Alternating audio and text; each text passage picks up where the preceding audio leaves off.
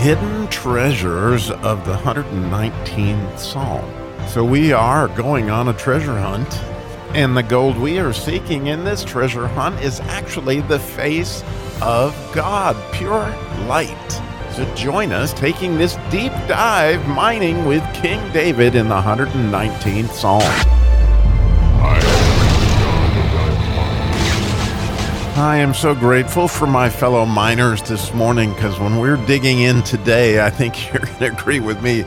We're going to hit one of those shafts. Of course, you know, I'm going to mix my metaphors here a little bit, but anyway, you know, if you can picture with me that we're going to hit this shaft that is more like a chimney. And when you enter it, the gas pushes you right straight up to the top of a mountain. And when you're up there, I don't know if you've ever seen the movie The Third Man on the Mountain. It was an old Disney movie from the 60s where there was a a mountain climber up there and he says, "I just I feel sorry for those people who never climbed a mountain to never see this." And they were showing a scene where you know when you sometimes on the top of a mountain and the clouds are below you, you have this view of the earth from 10,000 feet, which is you know, just absolutely amazing. The, the, the sky is clearer and whatever. So I think we're going to hit one of those shafts today. So I'm so grateful that you're on this mining expedition with me.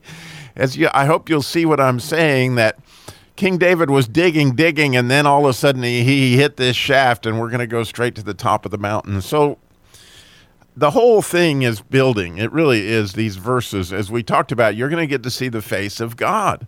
In every single verse, but in this particular one, I think you're going to agree with me, it's just almost a spectacular view when you get a look at it. So you might remember last episode we talked about, he said, Oh, that my ways would be directed to keep thy statutes. And that idea is, oh, that I was in the way, or oh, that I was in the narrow straight, the narrow gate to see Jesus, right? And then that statutes we talked about are these super holy commandments that it's even hard to know what they are. And so as I was praying about that this morning, because it leads into the next verse so clearly, um, I was like, oh God, you know, what are these things that are so holy that they scare me? And he, re- he, brought back to my mind a time that I was praying, praying, praying, and all of a sudden he showed up, and it just scared me because of the holiness. And I'm hope, hoping you've experienced that at some point in time that that that there is a sense of the fear of God that that happened at my conversion, but it's also happened at a few other times in my life where you got this sense of how holy this is,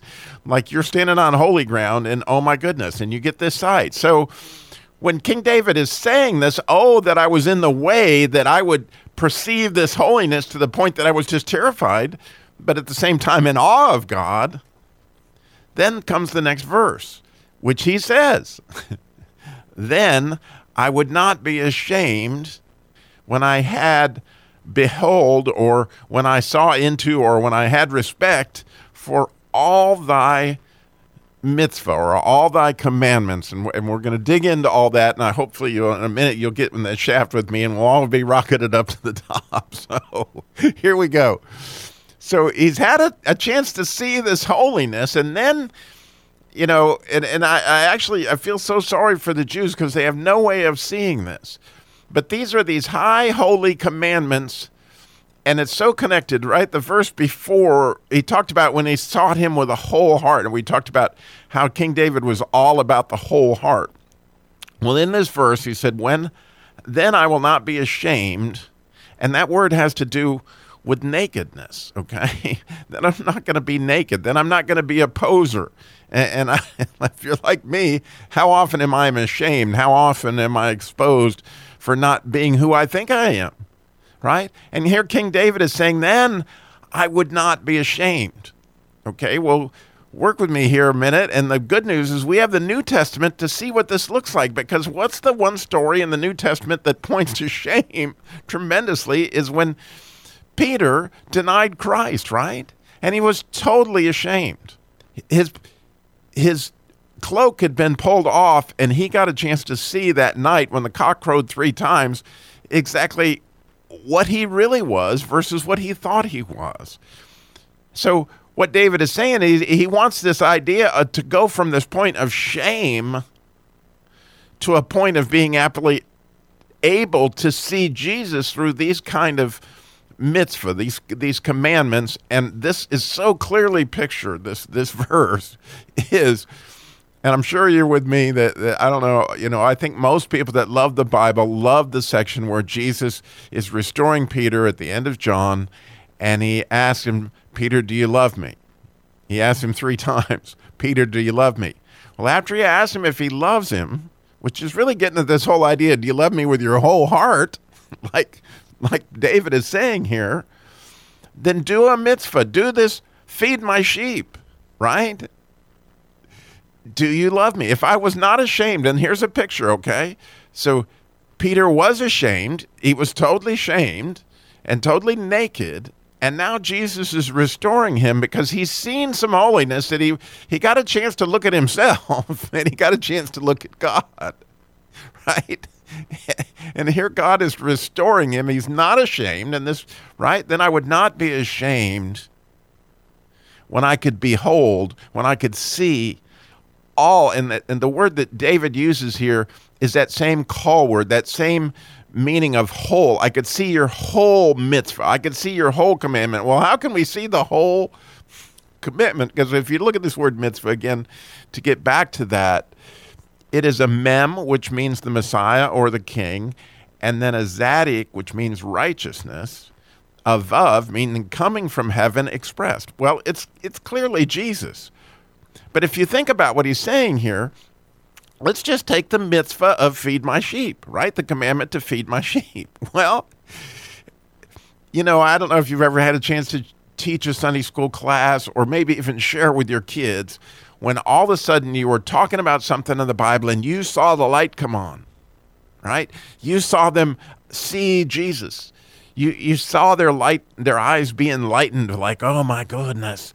And you, and you saw that. You see, you knew that at that moment in time you had fed a sheep. well, when you see that, when you see the beauty of that, in, in your own way, you're, you're beholding the king himself, right? The beauty of that commandment. And so, what King David is saying here, I, I, I'm convinced, is then I'm going to be like Peter, right? I'm not going to be ashamed, and I will actually be able to feed the sheep. And so many times, you know, those of us who teach Sunday school and that kind of stuff, we go in there and we feel like such a poser. well, go back to the verse prior, because what did he say? He said, Oh, that my ways, oh, that I could get in the strait gate right?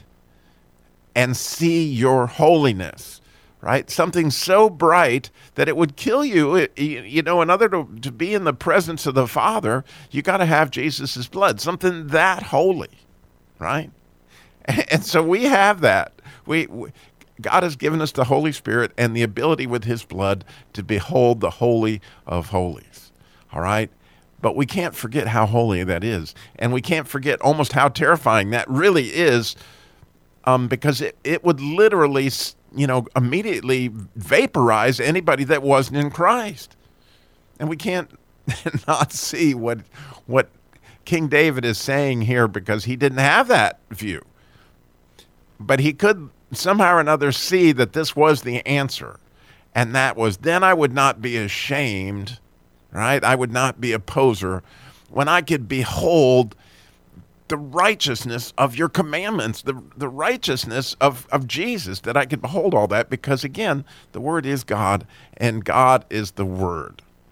So let's stand on top of that mountain for a minute and gaze at some of the commandments that you may have had an opportunity to do in your life. And, and when you did, you saw Jesus. You knew, oh, this is why you have me here. I got to do this. You, you, you essentially held me over the basketball goal and dunked it for me. and when you saw it, you're like, man, oh God, you let me score like this. So beautiful. So beautiful to be there. Then I will not be ashamed when I can behold, right, your mitzvah. Thank you for listening.